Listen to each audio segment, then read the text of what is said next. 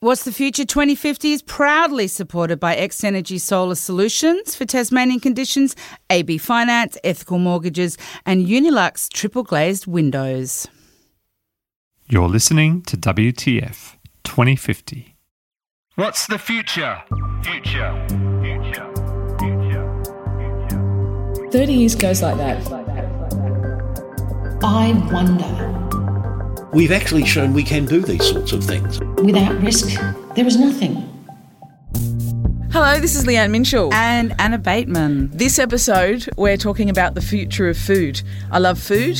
Hopefully, I'll be in the future. So, what a great combination. We're meeting Louise Morris from Rebel Food Tasmania, who is an insect farmer based in Derby. We first meet Lou by the fire mm. and we have a chat with her about her business and how she got into it. And then we actually go up to Derby and we go into the shipping containers. Well, you go into the shipping containers, Anna. I didn't. I started to walk in and then it just freaked me out because I don't know about you, dear listener, but I don't want to be surrounded by cockroaches. After we'd exited the shipping containers, we had a walk through the very pretty little town of Derby in Tasmania's northeast, which has been revitalised, rescued, I guess you could also say, by mountain bike tracks. We're at the Fern Tree Tavern right in front of a blazing fire. Um, it's very cosy. We've got Edith here with us this morning, the dog with the massive underbite. So there could be a few barks. Oh, she looked sad when I said underbite. She's also got a massive personality. She's got a massive personality. What are you doing in Hobart, Louise? Actually, dropping off insects to chefs in the lead up to Dark Mofos. So, Pachamama Burritos are going to be serving up our insects as part of the Dark Mo Winter Feast, which is hella exciting.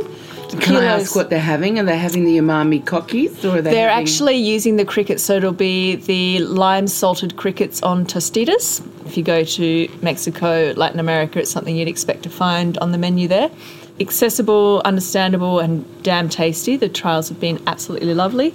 I've also been dropping off crickets to a few well known fermenting type people who may have the word rice in their name. So there's a lot of garum trials going on from, you know, Merimisu to Adam James.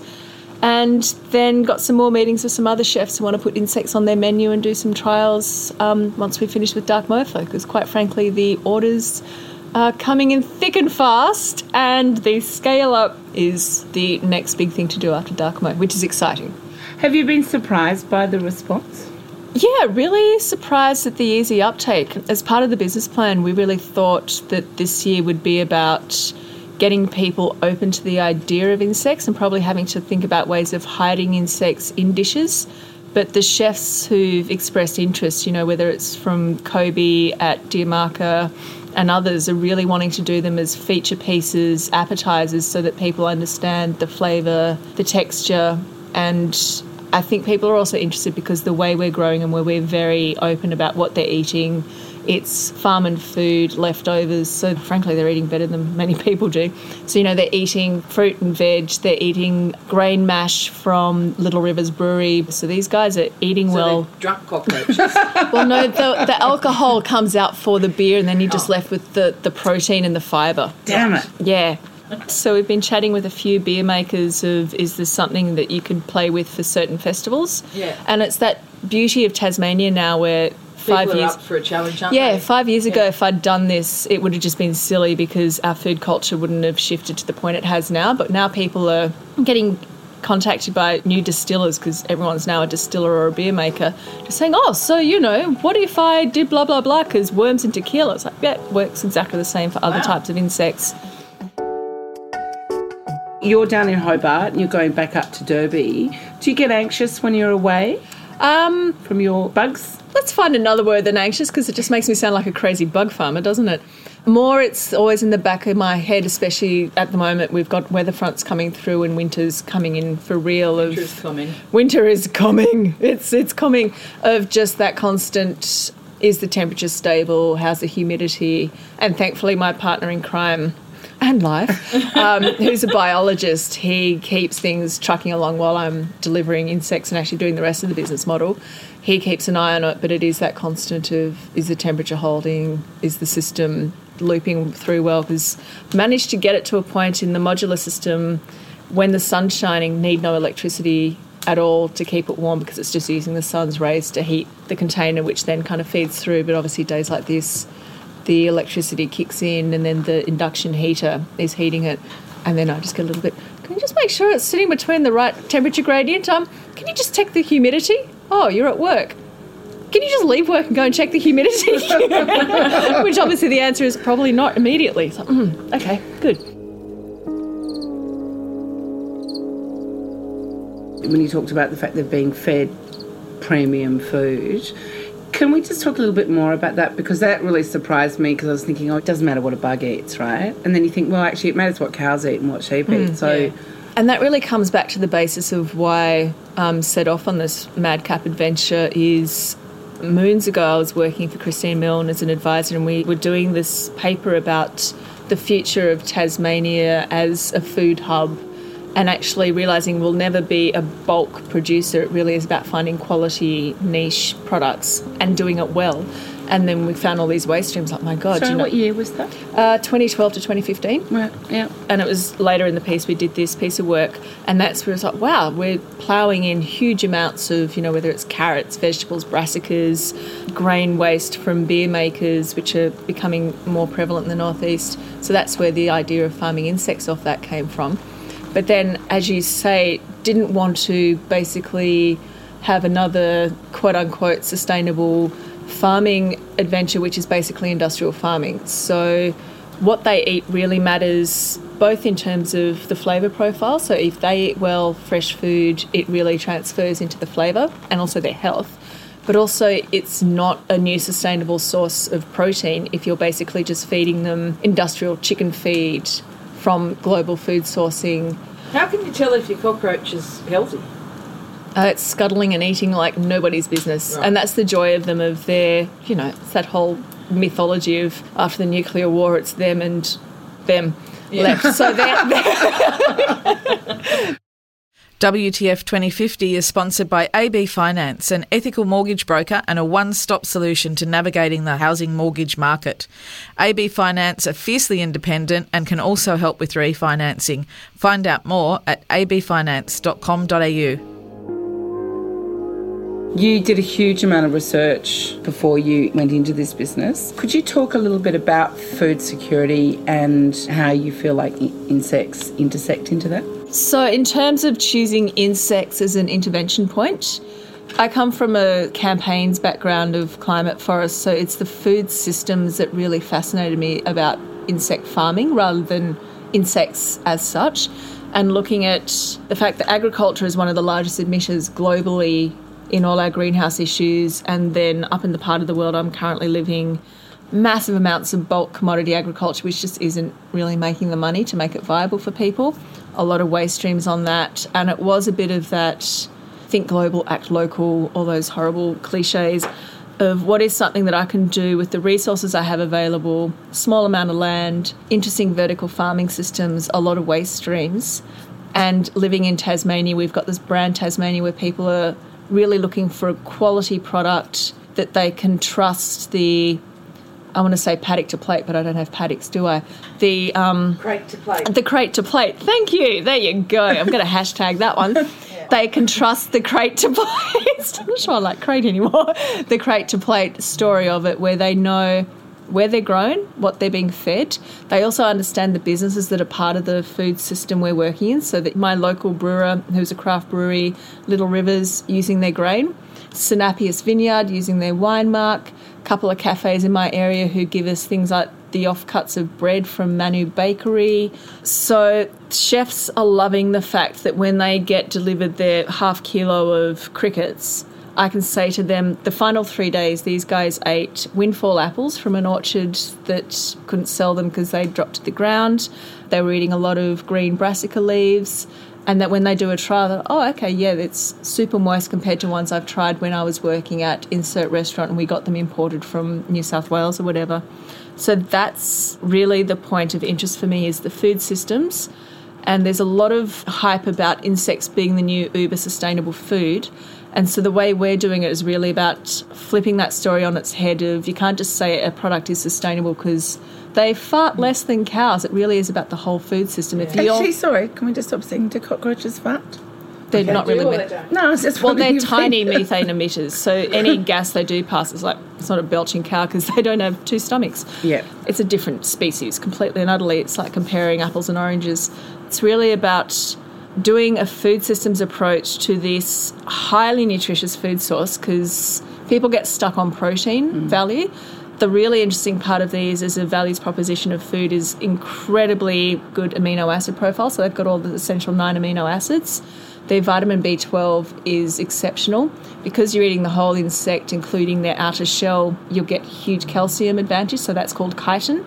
So where you know we're always obsessed about calcium from cows, milk, or whatever it is, insects are very bioavailable. Also, more research being done into vitamin K2, which people are very deficient in, and insects are a great carrier of that.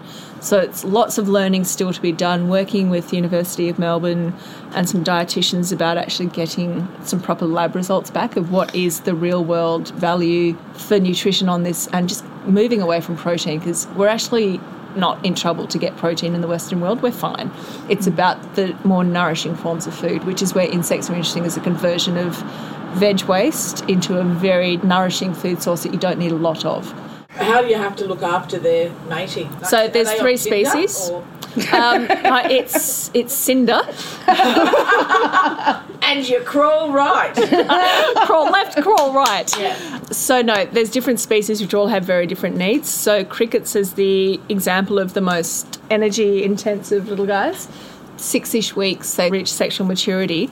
And they need a laying substrate to lay their eggs into. So, um, do you remember when we went into the grow tent? I showed you the ones with the ovipositor. Those are the girls, and they need to deposit that ovipositor once they've done cricket sexy time into the into the substrate and they lay eggs which are these little pearlescent tiny oval shapes and those eggs need to stay moist and covered and crickets will actually eat their own eggs as well. So you can't just leave them in there for them all to kind of go around because the boys will go in with like shit yeah protein sauce and eat it. So you need to be constantly turning them over. So when the girls lay you're bringing out the box as they're full and putting in another one keeping it moist keeping it the right temperature because these eggs need the right temperature and the right humidity level to hatch forth and then also that first week or two, these things are so freaking tiny. They're called pinheads for a reason. There's only certain stuff they can eat. So they've got tiny mandibles, they need a certain type of food. Different life stages need different levels of care. And obviously, when they're that tiny, temperature fluctuations can knock them out as well. You're listening to WTF 2050. What's the future? Future,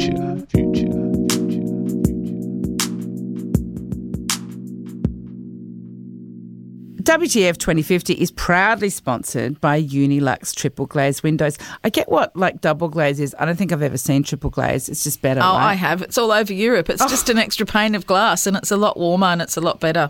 40% of a home's heating can be lost in winter and 87% of its heat gained in summer through windows. Double glazing is important for energy efficiency and triple glazing is the duck's nuts. And you can get German-made Unilux triple glazed windows right here in Hobart. Stuart Mackenzie Hall specialises in sustainable design, energy efficiency and healthy building considerations for the commercial, multi-residential and resident sector. You can find out more unilux.net.au. It's like we're just grabbing for that last line.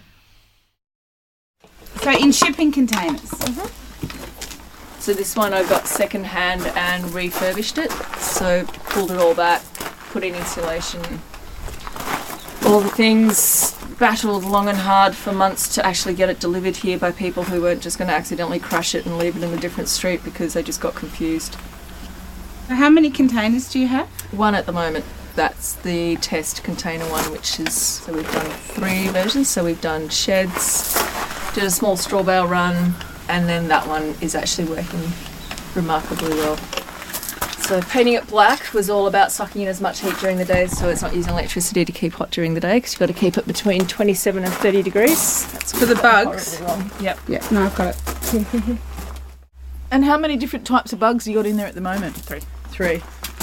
Now, do you have a favourite? Um, whichever one does what it's told, which is none of them. Tell me what the three are. Uh, it's crickets, so Acheta domesticus, which is the domestic cricket. Basically, I chose species that live within a similar humidity requirement.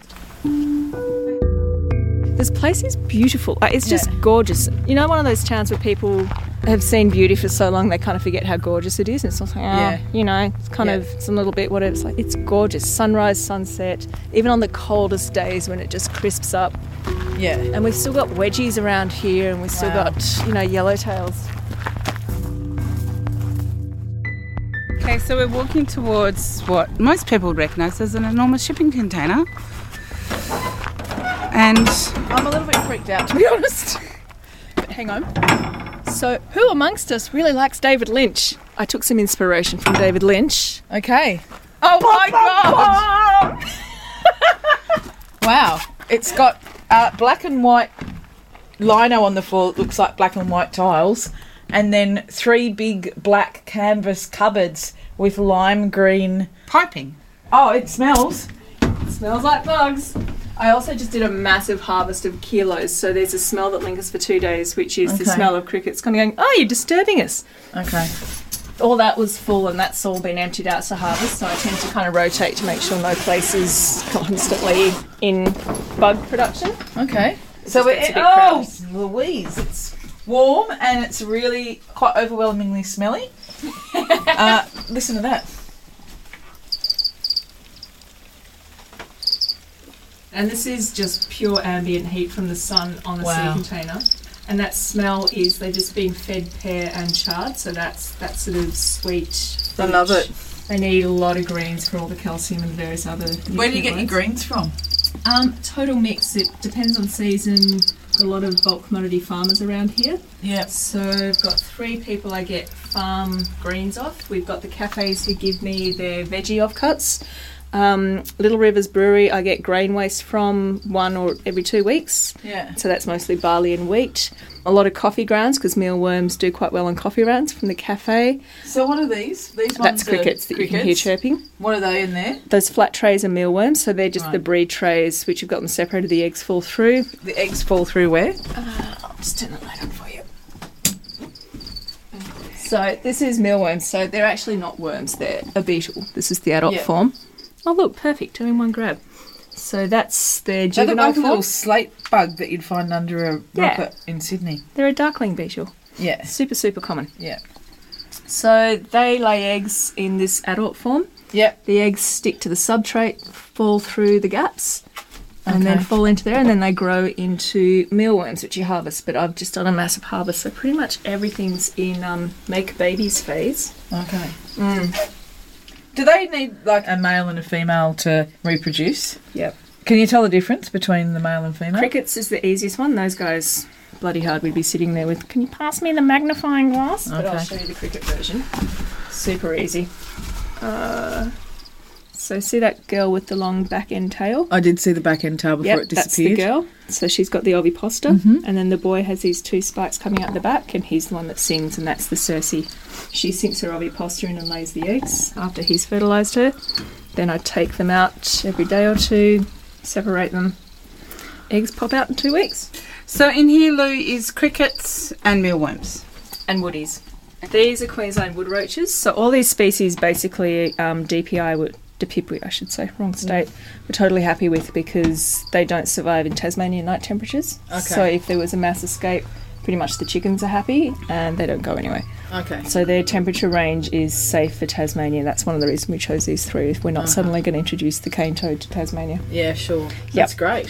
They're the most frequently eaten in terms of Asian cuisine, Mexican cuisine, relatively easy to grow. Feed does need to be really clean and really good. You need to clean often. And so they eat fast, which is great, but you need to be onto it in terms of humidity, heat, clean feed, and then harvesting. Yeah. So you can see the pear there, which is giving that sweet smell. Oh yeah. Yeah. Oh yeah. Oh there. Yep. Yep. Yep. They're Yep, that's them. cockroaches. That's them. That's great.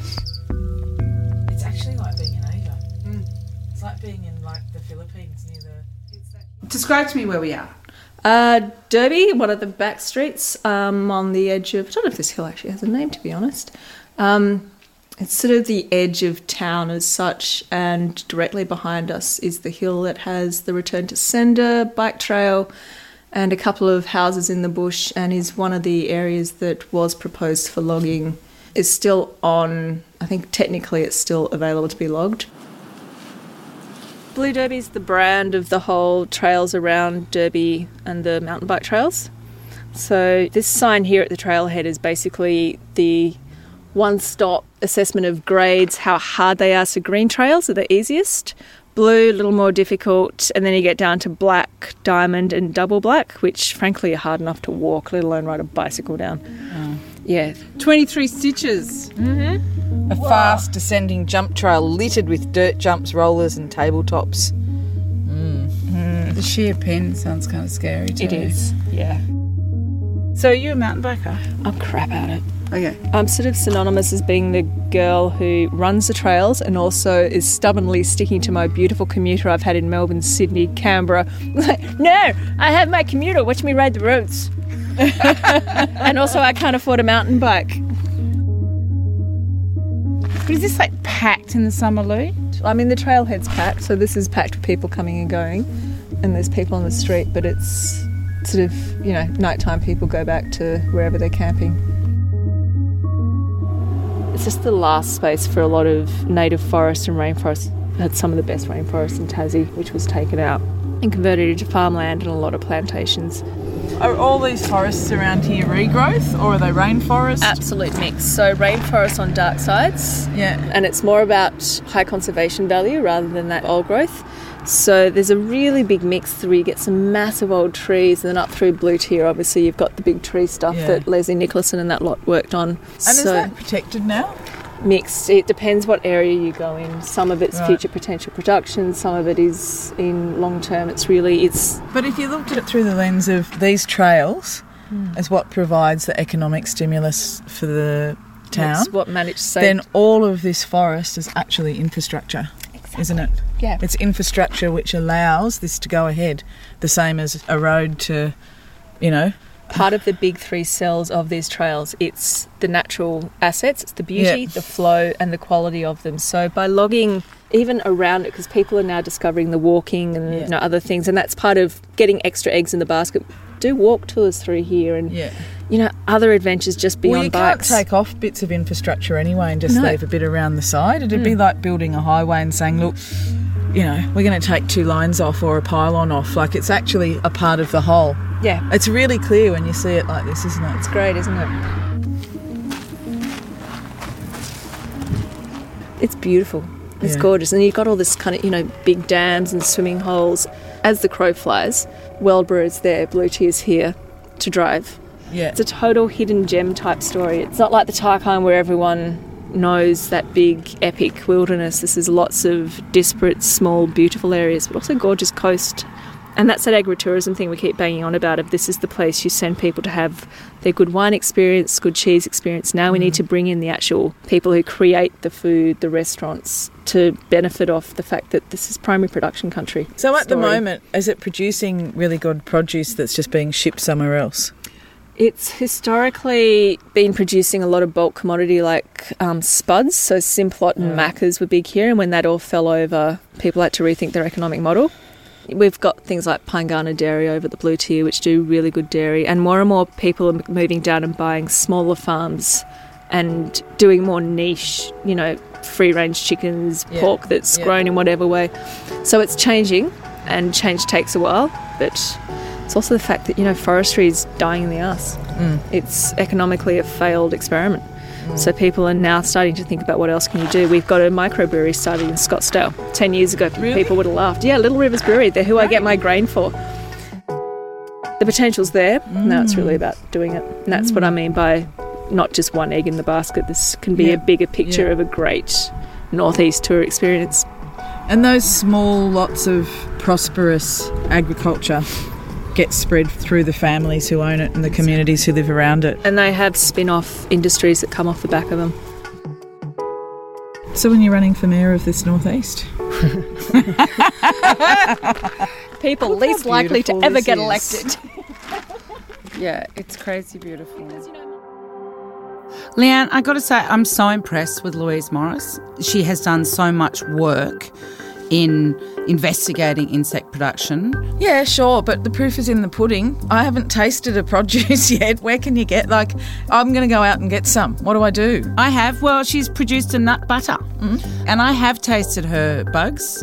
They're pretty good, and they are now on the menu of major restaurants all around Australia. They're at Mona's Pharos, and they will, of course, again be starring at the uh, Mofo Dark Winter Feast. That'll be season two for the bugs. They were there last year as well. exactly. Great. All right, I'm off to eat some.